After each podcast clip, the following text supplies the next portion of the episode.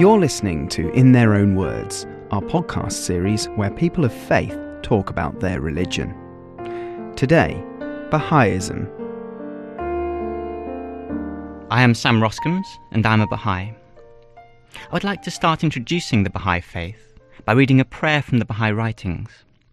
It is called the Short Obligatory Prayer, and it is particularly significant because in just a few lines it states the purpose of our lives and gives a sense of the fundamental relationship that exists between us and God. It says, I bear witness, O my God, that thou hast created me to know thee and to worship thee. I testify at this moment to my powerlessness and to thy might, to my poverty and to thy wealth. There is none other God but thee, the help in peril, the self subsisting. What does every Baha'i believe in? The Baha'i faith itself is a world religion whose purpose is to unite all the peoples of the world in one universal cause, one common faith. The traditions of almost every people include the promise of a time when peace and harmony will be established on earth, and humankind will live in prosperity. Baha'is believe that that time has come, and that Baha'u'llah, the founder of the Baha'i faith, is the great personage whose teachings will enable mankind to build a better world. Baha'is believe in one God, and that he is unknowable in his essence. We cannot comprehend him in the same way that, for example, a table cannot comprehend the nature of the carpenter who made it. God created all things, and the reason he did so, Baha'u'llah tells us, is love. In one passage in the Baha'i writings, it says, I knew my love for thee, hence I created thee. Wherefore do thou love me, that I may name thy name, and fill thy soul with the spirit of life. The way this love flows to us is through God's eternal covenant. According to this covenant, or agreement, whenever humanity becomes forgetful of God and his teachings, God reveals his will and purpose to us through a special messenger or manifestation of God.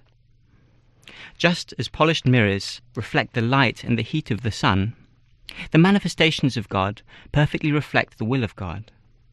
These manifestations of God include Moses, Jesus, Muhammad, Buddha, Krishna, and the twin founders of the Baha'i faith, the Bab and Baha'u'llah.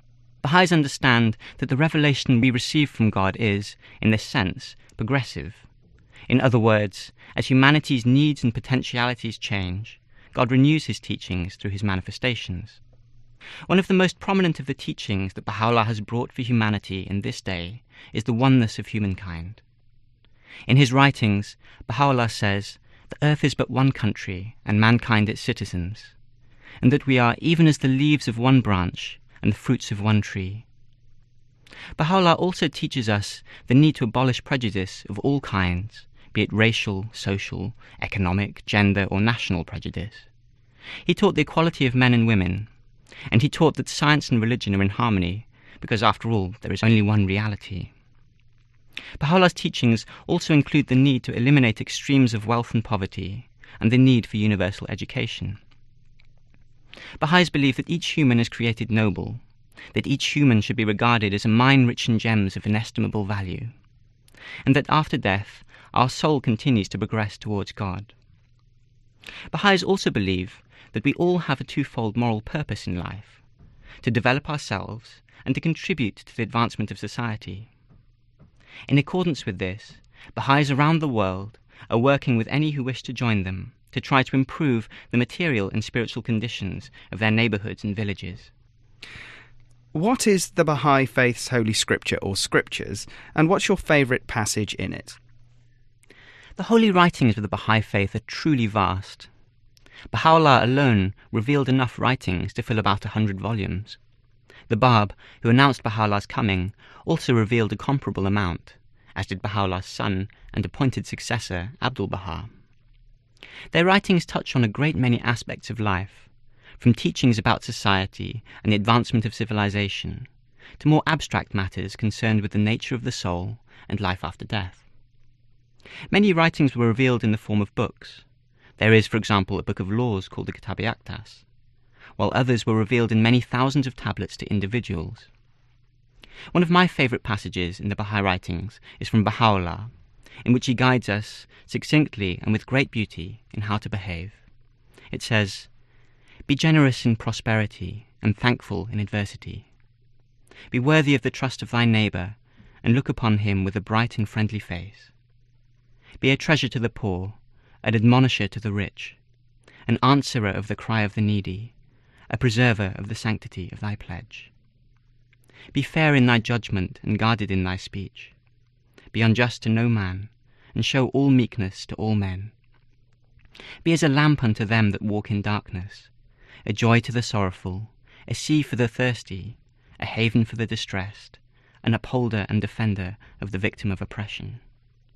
Let integrity and uprightness distinguish all thine acts. Be a home for the stranger, a balm to the suffering, a tower of strength for the fugitive.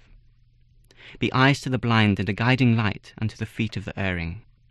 Be an ornament to the countenance of truth, a crown to the brow of fidelity, a pillar of the temple of righteousness, a breath of life to the body of mankind, an ensign of the hosts of justice, a luminary above the horizon of virtue, a dew to the soil of the human heart, an ark on the ocean of knowledge, a sun in the heaven of bounty, a gem on the diadem of wisdom, a shining light in the firmament of thy generation, a fruit upon the tree of humility.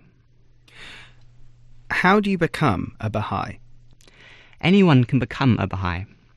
Being a Baha'i simply means believing in your heart that Baha'u'llah is the manifestation of God for this day. One who believes this will, of course, want to strive earnestly to live in accordance with the teachings that he has brought. Being a Baha'i is essentially a state of faith that must be expressed in deeds. On this point, the son of Baha'u'llah, Abdul Baha, who I mentioned earlier, was once asked, What is a Baha'i? He replied, To be a Baha'i simply means to love all the world, to love humanity and try to serve it, to work for universal peace and universal brotherhood.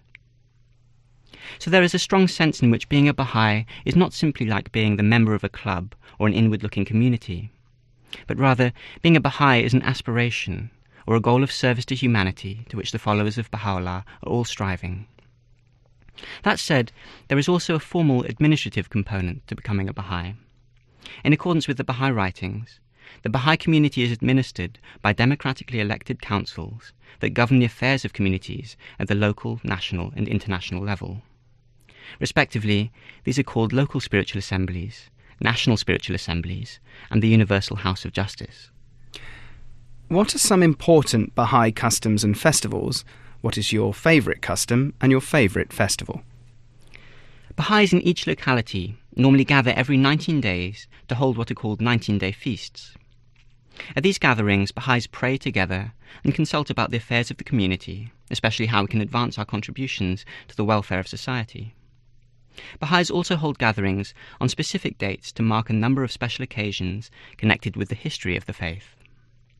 The most significant of these is the festival of Ridván, which lasts for 12 days from the 21st of April to the 2nd of May. This commemorates Baha'u'llah's brief stay in the Garden of Ridván outside Baghdad in Iraq, where in 1863 he declared his mission as a manifestation of God. Baha'is gather at this time to celebrate with prayer and festivities. It is also at this time that local and national spiritual assemblies are elected. With respect to customs, the Baha'i faith is a world religion with adherents in virtually every country and from all kinds of social, cultural, and religious backgrounds. As such, Baha'is do not have, nor do they try to promote, any internal customs beyond living according to the Baha'i teachings. What are some symbols of the Baha'i faith, and is there a way to recognize a Baha'i in the street? There are a few symbols that are associated with the Baha'i faith. One in particular, called the ringstone symbol, consists of three horizontal lines signifying God, his manifestations, and mankind, which are joined by one vertical line. Either side of this are two stars, representing the twin manifestations of the Baha'i faith, the Bab and Baha'u'llah. A nine pointed star is another symbol closely associated with the Baha'i faith. The number nine itself has significance in the Baha'i revelation. It signifies the word Baha, which means glory. As the highest single digit number, nine symbolizes completeness. Baha'is regard the Baha'i faith as the fulfillment of the expectations of all prior religions, and so the nine pointed star reflects that sense of fulfillment and completeness. As has already been referred to, Baha'is come from all traditions and do not, for example, wear any special dress. If anything, Baha'is would simply strive to be distinguished by their conduct. That is the challenge. In one passage that sets a particularly high standard, Abdul Baha says, You must conduct yourselves in such a manner that ye may stand out distinguished and brilliant as the sun among other souls.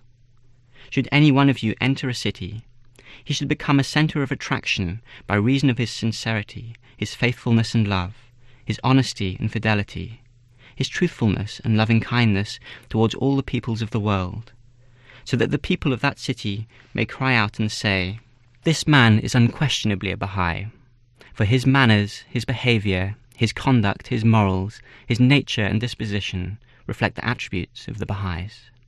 When and where do you worship, and who leads that worship? There are actually no clergy in the Baha'i faith.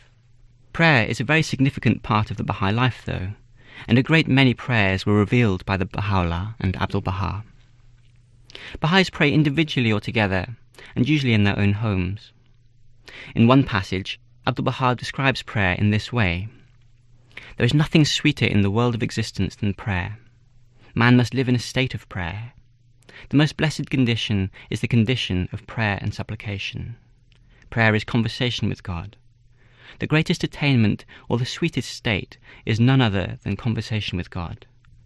It creates spirituality, creates mindfulness and celestial feelings, begets new attractions of the kingdom, and engenders the susceptibilities of the higher intelligence.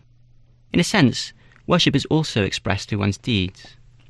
On one occasion, Abdu'l Baha actually said, A day's work done in the spirit of service is in itself an act of worship. Such work is prayer unto God. What does it mean to you personally to be a Baha'i? Being a Baha'i means everything to me. It is a call to progress individually and to be of service to others, to dedicate my life to contribute to both spiritual and material progress. For me personally, I derive particular inspiration from the learning of the life of Abdul Baha, who is the perfect exemplar of Baha'u'llah's teachings.